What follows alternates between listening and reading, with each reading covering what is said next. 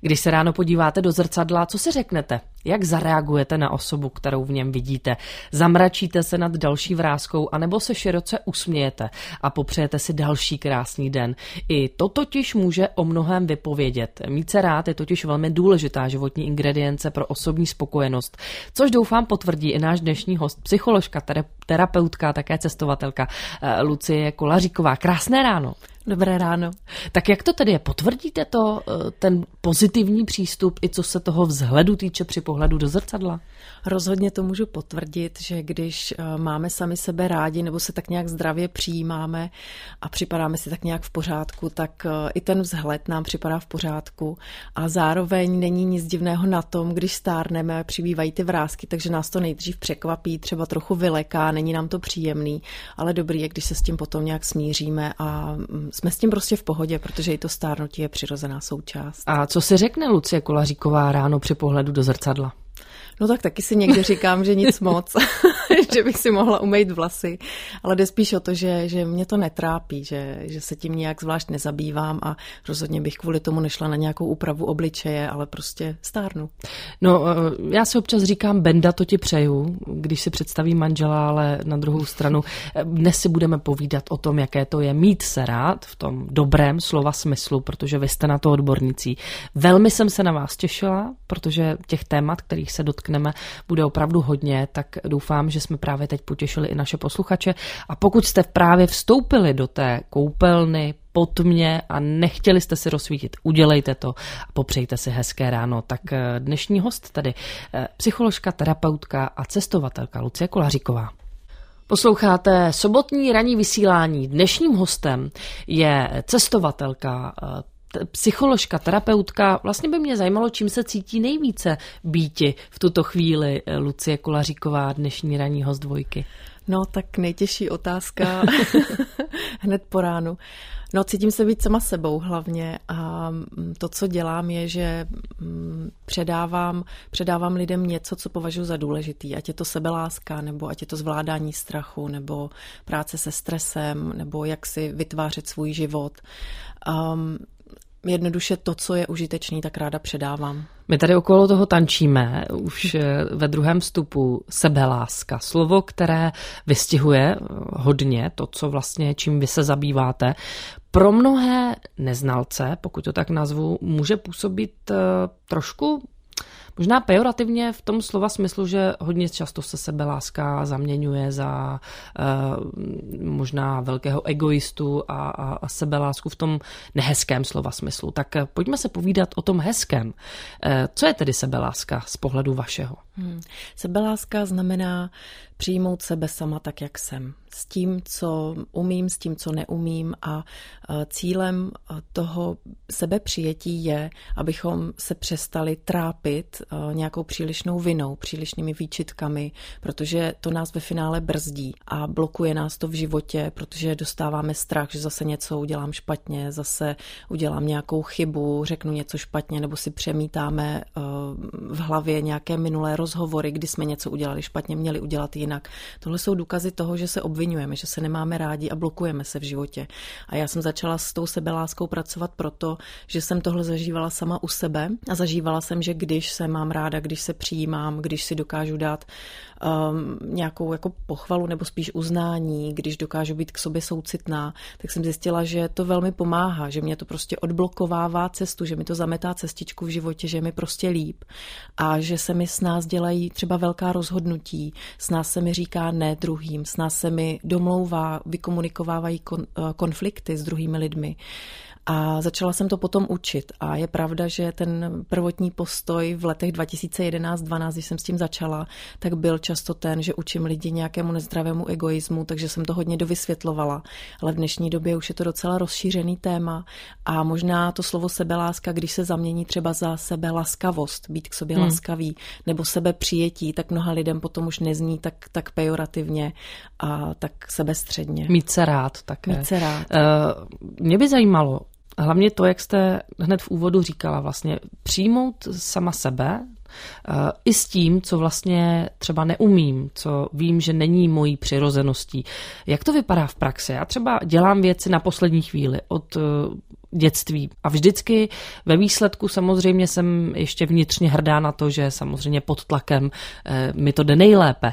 Ale celou dobu vlastně, kdy vím, že se ten termín, ať už je to jakékoliv záležitosti blíží, tak jsem ve stresu a říkám si, měla bych to začít dělat. Ale stejně to vždycky dopadne stejně. Eh, jakým způsobem tedy v tomto případě funguje ta sebeláska? Když jste říkala netrápit se tím.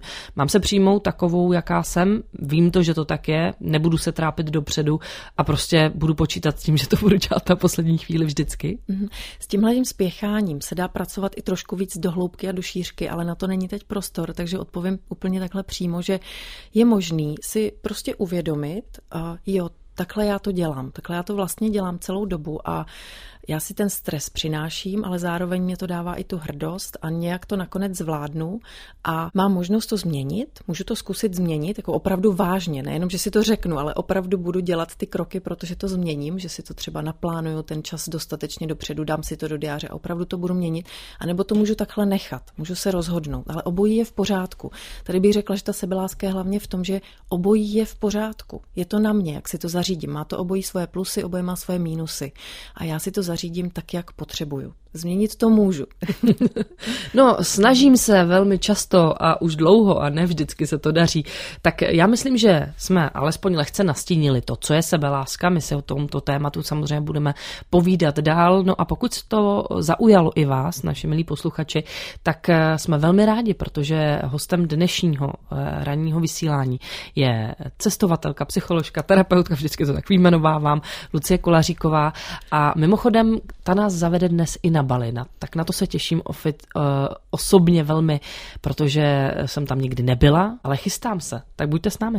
Posloucháte ranní vysílání Dvojky právě teď osmnáct minut po sedmé hodině. Hostem je Lucie Kolaříková, která je psycholožkou vystudovanou, je to psychoterapeutka, miluje cestování, no k těm mým zálibám se rozhodně dostaneme, ale my i teď mimo éter si povídáme vlastně o tom, jak vy jste se dostala k tomu, to, co v tuhle tu chvíli děláte, protože ta vaše cesta je pro mě, co by řekněme pozorovatele, velmi otevřená, vy velmi otevřeně mluvíte o tom, jaké jste měla dětství, dospívání a co vás vedlo k té práci. A zároveň e, zajímavé z pohledu toho, že vy jste studovala v Německu. Tak pojďme prosím to vzít hezky od začátku. E, vlastně co vás vedlo k tomu, že jste začala studovat psychologii? A tak rozhodnutí, že budu studovat psychologii, přišlo někdy ve čtrnácti letech, nebo spíš taková touha, že to chci dělat.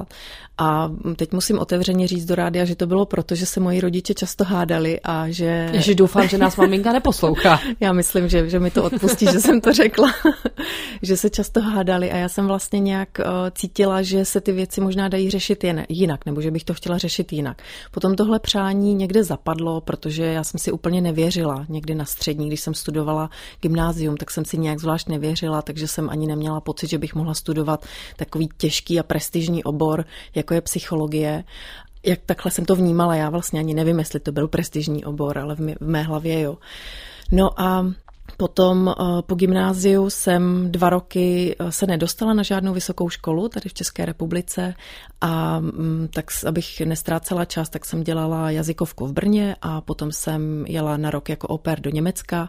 No a tam jsem byla v Regensburgu a protože jsem se zamilovala do jednoho studenta, on se zamiloval do mě a chtěli jsme, abychom byli spolu, tak vlastně jsme zjistili všechny možné informace o tom, jak bych se mohla dostat na školu v Německu a asi byla příznivá doba, protože se všechno úplně dokonale poskládalo. Přišla jsem tam přesně v pravý čas, udělala jsem přesně v pravý čas zkoušky z němčiny, um, předložila jsem tam svoji přihlášku se, svoj, se svým maturitním vysvědčením a bez přijímaček jsem byla přijata mezi studenty psychologie.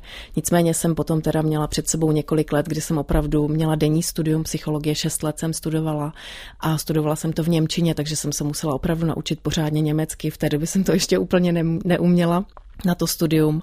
Takže bylo to několik dost náročných let, ale takhle to vlastně začalo, takhle jsem k tomu přišla. Zní to trošku jako pohádka, možná uh, i návod k tomu, když opravdu něco chcete, konkrétně třeba studovat nějaký obor na vaší vysněné vysoké škole, tak uh, nabrnkněte si takzvaně studenta stavní školy a ono vám to pomůže. No ne, já to samozřejmě velmi zlehčuji, ale přece jenom studovat psychologii v Německu, uh, jak jste říkala sama v němčině, nedovedu si to představit, bavit, protože jsem to neabsolvovala, ale musí to být uh, hodně náročné i z pohledu třeba finančního, protože samozřejmě uh, myslím si, že málo kde jsou zadarmo vysoké školy, tak jako jsou u nás v České republice.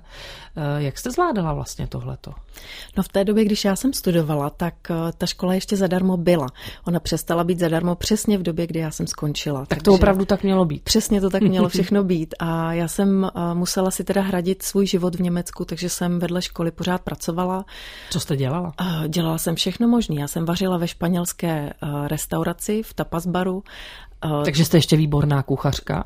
No, hodně jsem toho zapomněla, ale, ale bavilo mě to vaření a rozhodně bych to zvládla. A bylo to vždycky příjemné takhle v deset, potom v deset večer vyjít na ten bar a dát si tu cigaretu, protože jsem v té době ještě kouřila a podívat se na to, jak vlastně celý ten bar jí a jedí jídla, která jsem tam připravila a uvařila já. Tak to byla třeba jedna věc, ale taky jsem roznášela letáky v nákupním centru, myslím, že to bylo tenkrát pro T-Mobile. Potom jsem v Mnichově měla brigádu, že jsem byla v jednom skladu s džínama, s riflema a dělala jsem objednávky do obchodu, takže jsem tam chodila a z regálu jsem vytahovala ty džíny. Pracovala jsem taky u McDonalda. A já poprosím jenom nejmenovat ty značky. Jo, pardon, pardon, to se omlouvám, ale vlastně to, co chci říct, je, že jsem dělala fakt spoustu různých prací a že, že mě to nevadilo, že mě to nevadilo, že jsem si prostě potřebovala živit, potřebovala jsem studovat, měla jsem nějaký svůj cíl, že to chci vystudovat, že to chci zvládnout, tak tomu jsem potřebovala peníze.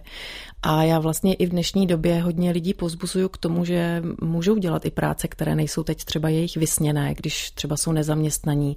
Protože když vědí, že mají ještě nějaký větší cíl, takže můžou tímhletím projít.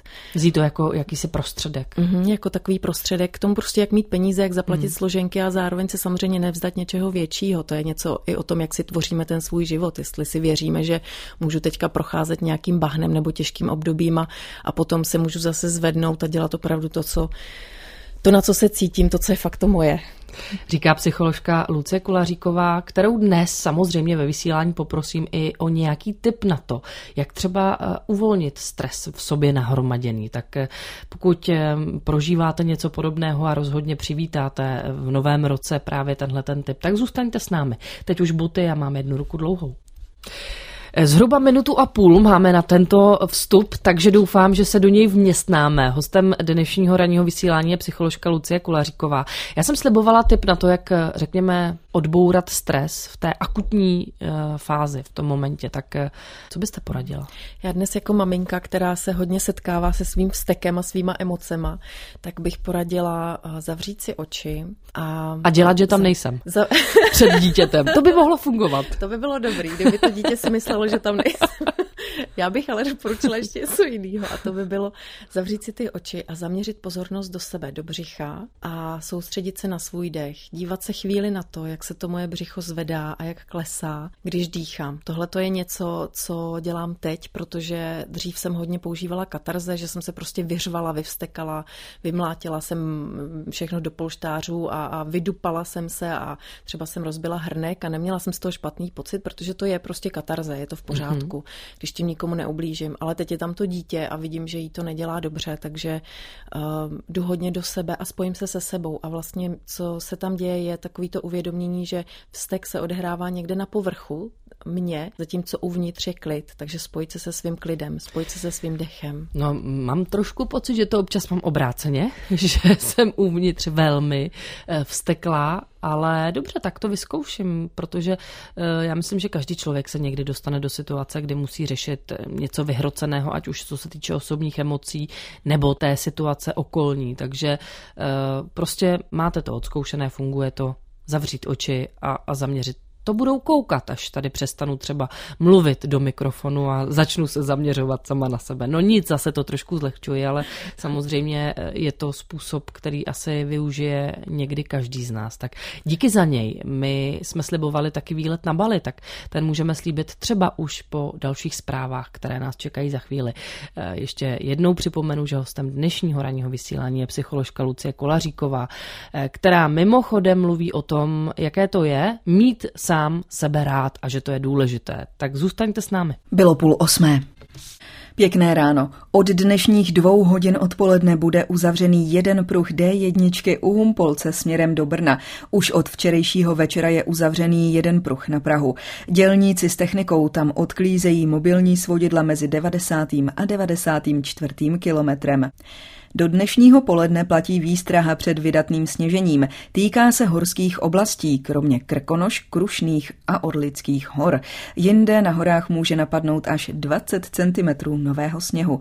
Meteorologové upozorňují, že mokrý sníh může způsobit problémy řidičům na silnici, ale i chodcům. Navíc může lámat stromy a větve. Policie vyšetřuje poničenou výstavu u Národního divadla v Praze.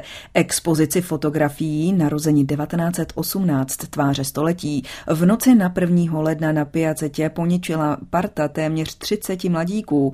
Policie událost vyšetřuje s podezřením na trestný čin poškození cizí věci. Škoda je vyčíslena na minimálně sedmdesát tisíc korun. Policisté a hasiči v severopolském Košalinu vyšetřují požár v Centru pro únikové hry. Neštěstí nepřežilo pět patnáctiletých dívek. dvacetiletý muž je s těžkými popáleninami v nemocnici. Polský ministr vnitra přikázal hasičům, aby prověřili dodržování protipožárních opatření v podobných centrech po celé zemi. Starosta Košalinu vyhlásil na zítřek Den smutku. Galerie Slováckého muzea v Uherském Hradišti pořádá výstavu O čem si rozprávat Česko-Slovensko-Morava.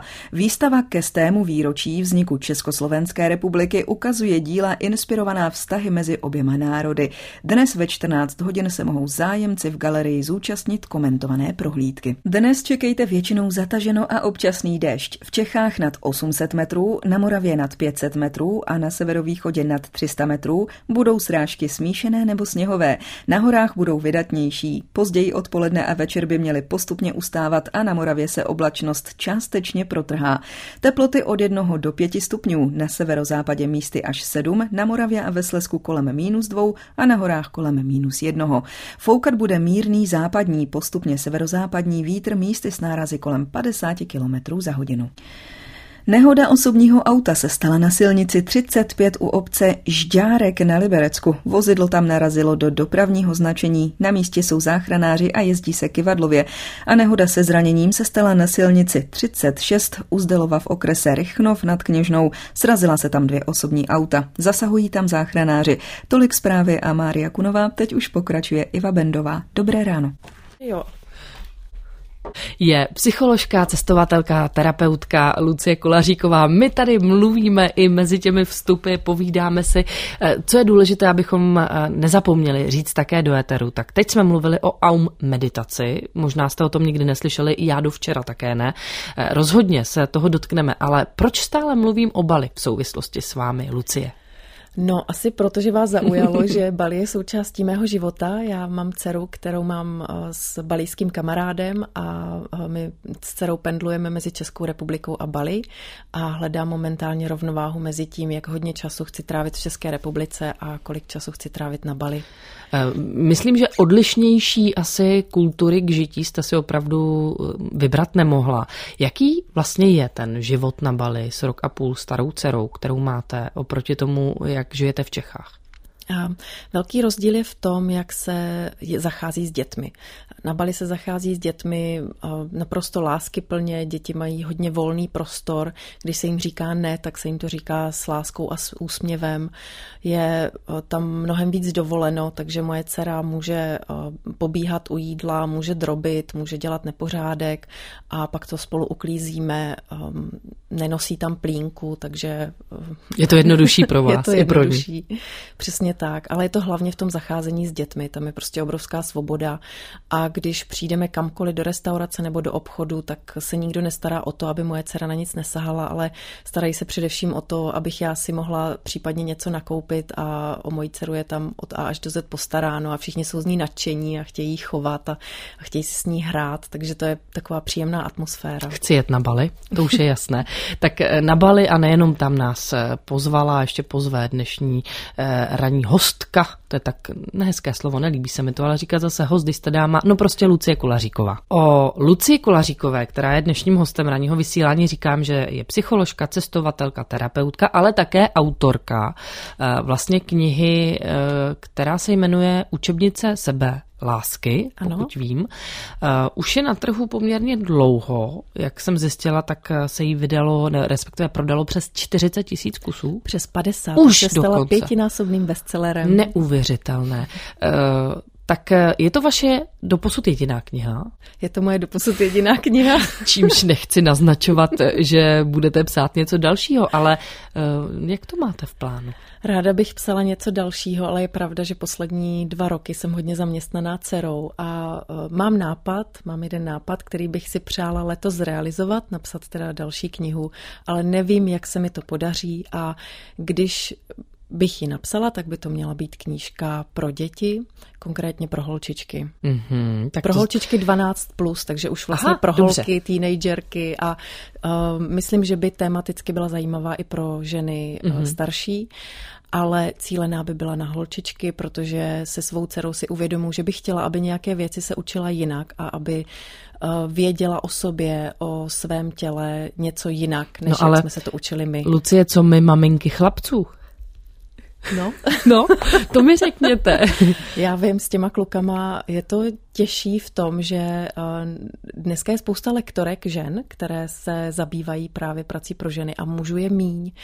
Ale já myslím, že maminka chlapců může udělat pro sebe to, že sama se taky bude učit sebelásce, bude se učit sebepřijetí a bude tomu muži nebo tomu svému synovi vlastně tak nějak dávat najevo, jakou si má hledat ženu potom později, protože ten jako já syn... samozřejmě.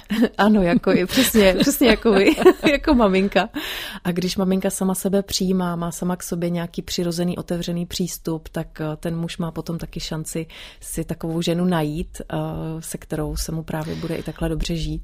No, to mě ale vlastně napadá, sebeláska. My tady mluvíme o tom, že je to vlastně sebepřijetí v tom komplexním slova smyslu s plusy i mínusy. Co zrovna člověk zvládne na sobě hmm. přijmout. Jenomže je to tak, že vlastně je to něco, tedy tu sebelásku my získáme vlastně nějaký, nějakou svojí činností vůči sobě samým. A nebo já, co by maminka, tedy pětiletého syna, mohu fungovat tak, že vlastně on ji přirozeně získá uh, během svého dětství.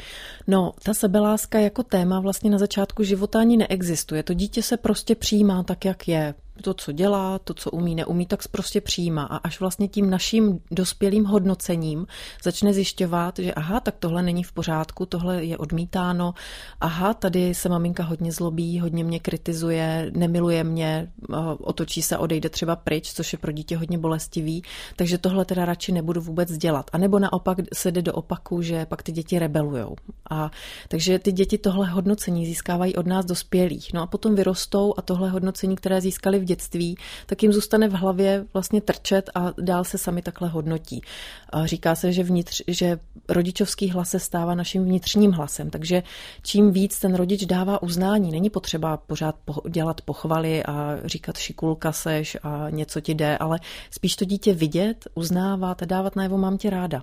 Mám tě ráda, tak jak jsi, mm-hmm. a, a taky se mi nelíbí často, co děláš, ale mám tě ráda, i když děláš něco, co se mi nelíbí. To je vlastně ten způsob, jakým můžeme našim dětem vštěpovat, že mají regulovat svoje chování, mají se držet třeba nějakých pravidel, ale pořád jsou milovaní, jsou hodnotní. A ne, že když udělají chybu, tak se tak si mají hnedka, se mají hnedka obvinovat, jak jsou neschopní, jak jsou k ničemu. Hmm. Je to téma samozřejmě, o kterém bychom mohli mluvit tady mnohem déle, protože každý, kdo má děti, tak samozřejmě chce, aby to jeho dítě prosperovalo co nejlépe, a to si budeme povídat. Prostě rodičovství se bohužel neučí nikde na žádných školách, i když by mělo, protože bychom to potřebovali.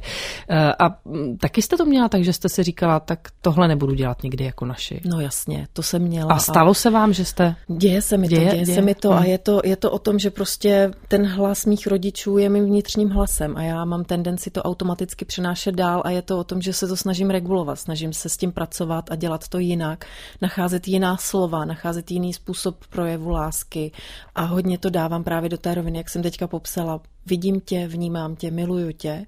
Říká mi to každý den, že ji miluju, a každý den, když na ní nějak vyjedu, tak si udělám čas na to, že jí to ještě dovysvětlím, i když je moje dcera malá, je jí dvacet měsíců, ale ještě se jí omluvím za to, že jsem třeba ujela, že jí třeba řeknu, tohle je moje, tohle byly moje emoce a já jsem to teď vypustila na tebe a to nebylo správně. a řeknu jí, proč jsem to udělala, aby ona věděla, že to má několik částí, že tam je moje část, kterou já si, za kterou já si zodpovídám, to jsou moje emoce, ale je tam taky část a to je její chování, hmm. o kterém vím, že už by to mohla udělat jinak, nebo že mě zkoušela prostě, že, že si se mnou hrála, zkoušela hranice. Nevím, jak vy, ale mě hodně pomohly čtyři dohody prezentované Jaroslavem Duškem, které jsem viděla ještě vlastně, než jsem otěhotněla. A musím přiznat, že v mnohém si na to vždycky vzpomenu, když takové to, jako co jsme slýchávali jako děti a, a máme tendenci občas to říkat jako rodiče, běž, uklidni se a vrať se, až budeš zase normální. Tak to jsou přesně ty momenty, kdy si říkáte, možná i vy, že tady to musím dělat jinak. Určitě, určitě. To, ono jde vlastně o to, že my automaticky říkáme věty, které jsme třeba někde slyšeli, které nám říkali naši rodiče, nebo to dělají rodiče kolem nás, protože nás to celé pole rodičovské taky ovlivňuje. A je to spíš o tom, že v tu chvíli, když mám vztek na to dítě, tak se umět aspoň na chviličku zastavit a zkusit si sformulovat tu větu jinak v sobě. Je to o tom zastavení se. A my když a to zase děláme, jsme u toho, že? Přesně tak, zase nádech, výdech, trochu do sebe, zastavit se. A když tohle neuděláme, tak vlastně jedeme furt jen ten automat a říkáme tyhle hlouposti typu zmy se, vrať se, až budeš hmm. normální.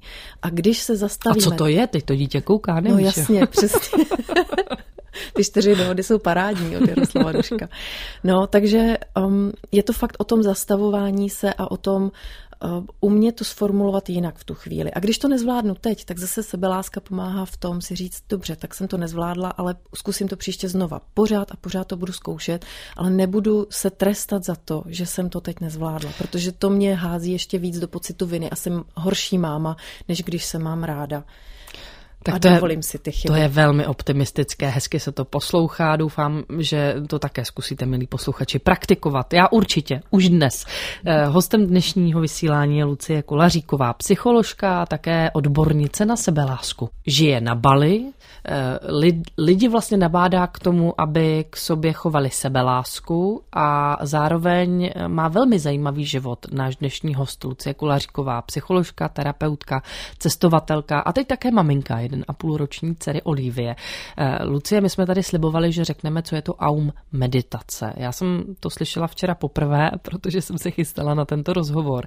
Přiznávám, ačkoliv se zajímám docela o tyhle ty věci, tak jsem se nikdy s tímto pojmem nedostala do kontaktu. Co to je? A U M meditace je řízený proces v bezpečném prostředí, to je dost důležité, kde se sejde skupina lidí a tuhle skupinu vedou dva lídři a pomocí hudby a pomocí vedení těch lídrů je umožněno prožít si širokou škálu emocí. Je tam, myslím, že celkem třináct fází v té A U M meditaci a prožívají se tam fáze jako nenávist, láska, pláč, smích, jde se tam do velkého fyzického vypětí, jde se tam do fyzického kontaktu a prostě jsou tam různé fáze, do, jde se do různých extrémů. A ta základní myšlenka A U M meditace byla, že když člověk jakoby provětrá všechny tyhle ty emoční stavy a ještě se u toho fyzicky vyčerpá, tak vlastně ze sebe vyhodí opravdu všechen balast, všechen stres, všechny myšlenky, všechny emoce, které tam zatěžují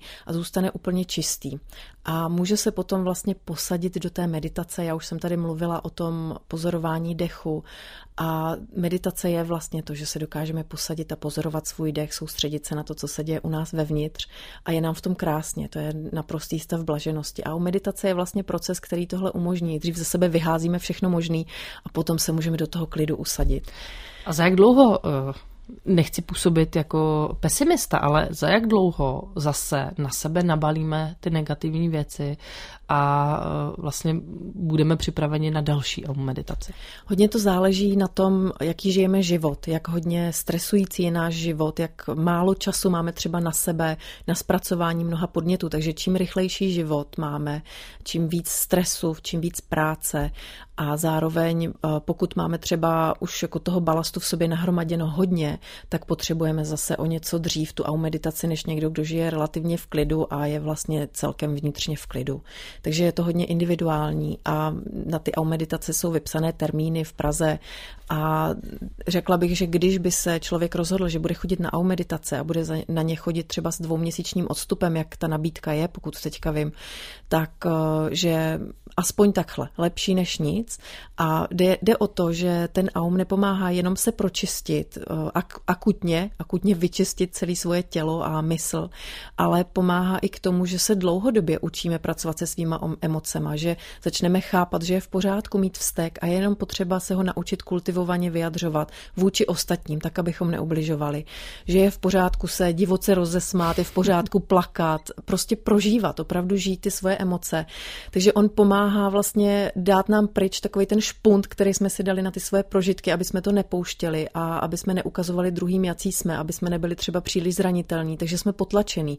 No on... ale promiňte, že vám skáču do řeči, ale tak, jak vy to popisujete, mám pocit, že česká uh, na jako vlastně český naturel na tohle to není úplně jaksi připraven, myslím i společensky, oproti třeba Italům, kteří jsou prostě jaksi velmi expresivní i v tom chování. Tady se to úplně nenosí. My nemusíme být potom expresivní všude, za všech okolností, ale jde spíš o to, že my sami víme, že je v pořádku, že se rozpláču, když to přijde, a samozřejmě jsme dospělí lidi, takže si můžeme vybrat skupinku lidí, před kterýma to ukážeme, a skupinku lidí, kde to neukážeme. Nicméně, i když by nám to třeba ujelo, když teda jdu do toho extrému, tak že prostě víme, jo, je to v pořádku, nedá se nic dělat, stalo se, jako cítím to teď takhle a nepodařilo se mi to zadržet, takže můžu s tím žít a můžu se i takhle přijmout. A takže tahle ta možnost tam je, ale my to nemusíme prožívat nějak veřejně. Jde fakt spíš o to, aby jsme v soukromí s těmi blízkými vlastně byli otevření, upřímní, aby jsme prožívali svoje emoce, aby jsme prožívali sami sebe, oni taky. A je to potom takový mnohem svobodnější v tom vztahu, ale zároveň tam přichází potom i to, že dokážeme kultivovaně ty emoce prožívat. Takže já rozhodně doporučuji aumeditaci. Já když jsem to v roce dva tisíce devět objevila, tak pro mě to byl naprostý zázrak. To byl prostor, kde jsem najednou mohla projevit naplno svoje emoce, kde nikdo neříkal, tohle nedělej, takhle se nechovej, nikdo se nedíval divně, nikdo se nelekl. Takže to pro mě bylo obrovsky osvobozující a už jenom ten pocit, že můžu, obrovsky pomohl tomu, že jsem potom se učila uh, už kultivovaně projevovat emoce vůči svým blízkým, vůči svému okolí. Tak pokud jsme vás naladili, podívejte se na internetu, jsou různá videa s aum meditací, abychom to vyslovili tak, abyste to slyšeli dobře. Myslím si, že to může nalákat i ty z nás, kteří opravdu držíme svoje emoce pod pokličkou a neumíme je ventilovat, protože tak, jak se tady povídáme, tak si myslím, že to je věc, kterou bychom se měli naučit v prvé řadě. Je to lepší pro nás, rozhodně. Dívám se na čas, máme ještě chvilku, než dojdeme k dnešnímu konci toho ranního vysílání, tak co vás čeká, Lucie, v roce dva tisíce devatenáct? Vím, že už v pondělí odlítáte na Bali. Ano, ano. V roce dva tisíce devatenáct mě čeká, dala jsem si dokonce několik záměrů po několika letech teďka. To, to znamená předsevzetí? Předsevzetí. A jak nějaká... se to slučuje se, se sebeláskou? Um, no, tak takové záměry, které jsou v souladu se mnou, s tím, že cítím, jo, tohle chci teď u sebe mm-hmm. rozvinout, nebo tohle teď dává smysl v tom mém životě, nebo v mém životě třeba i s mým dítětem, tak um, to, to, se, to se takhle mm-hmm. prostě to spolu souvisí, to se slučuje úplně v pohodě. Tak... Prozradíte nějaké? Jo, určitě. Já v tom roce dva tisíce devatenáct budu hledat rovnováhu mezi Bali a Českem, takže budeme teďka tři měsíce na Bali, pak tři měsíce v Česku, pak jsou v plánu zase tři měsíce Bali a tři měsíce Česko. Uvidíme, jak nám to půjde, to je taková jedna, jedna věc. Další je, že bych si přála začít psát tu knížku pro ty holky dvanáct plus. A potom mě čeká několik seminářů na, jar, na jaře tady v České republice a, a pracuji taky online, pořádám online programy a teď momentálně si moc přeju, a, aby a, s, měli lidi zájem o program Kraluj svému životu, který teď právě vyšel ven. Je to takový mini programek právě na tvoření svého života, protože a je to, je to dobrý program právě, kde je dobrá kombinace psychologie, zdravého selského rozumu a mystiky. Takže tohle je něco, co mě... Jak tak... tohle se dá dát dohromady? No, to je právě, když člověk tvoří ten svůj život a psychologicky vlastně pracuje na svém sebevědomí, na tom, aby se měl rád, aby si věřil, aby věřil tomu, že se jeho cíle, záměry můžou naplnit. Zdravý selský rozum je o tom, že máme prostě zdravý lidský hodnoty, nepřejeme si kraviny do toho svého života, ale opravdu něco, co je podstatný, co nás vyživuje. A ta mystika je o tom, že prostě se naše přání můžou naplňovat a my vlastně nevíme, jakým směrem se to děje, kudy to přijde, ale uh, prostě se můžou naše záměry a přání splnit. Takže o tom je teď tenhle ten aktuální program Králuj svému životu. Říká psycholožka Lucie Kolaříková, která dnes vstala a přišla do studia Dvojky na Vinohradskou dvanáct a já jsem tomu velmi ráda. Díky za to, že jste si udělala čas. Přeji vám šťastný let, šťastnou cestu a doufám, že se na jaře, až se vrátíte do České republiky, zase uvidíme, uslyšíme. Moc děkuji za pozvání. No a já se taktéž loučím. Doporučuji samozřejmě v osm hodin, respektive hned po osmé Meteor Stálici. Vysílání Českého rozhlasu Dvojka. Já se budu těšit na vás v pondělí ve třináct hodin. Tak krásný víkend. Pokud nejlépe, tak s Dvojkou. Mějte se hezky.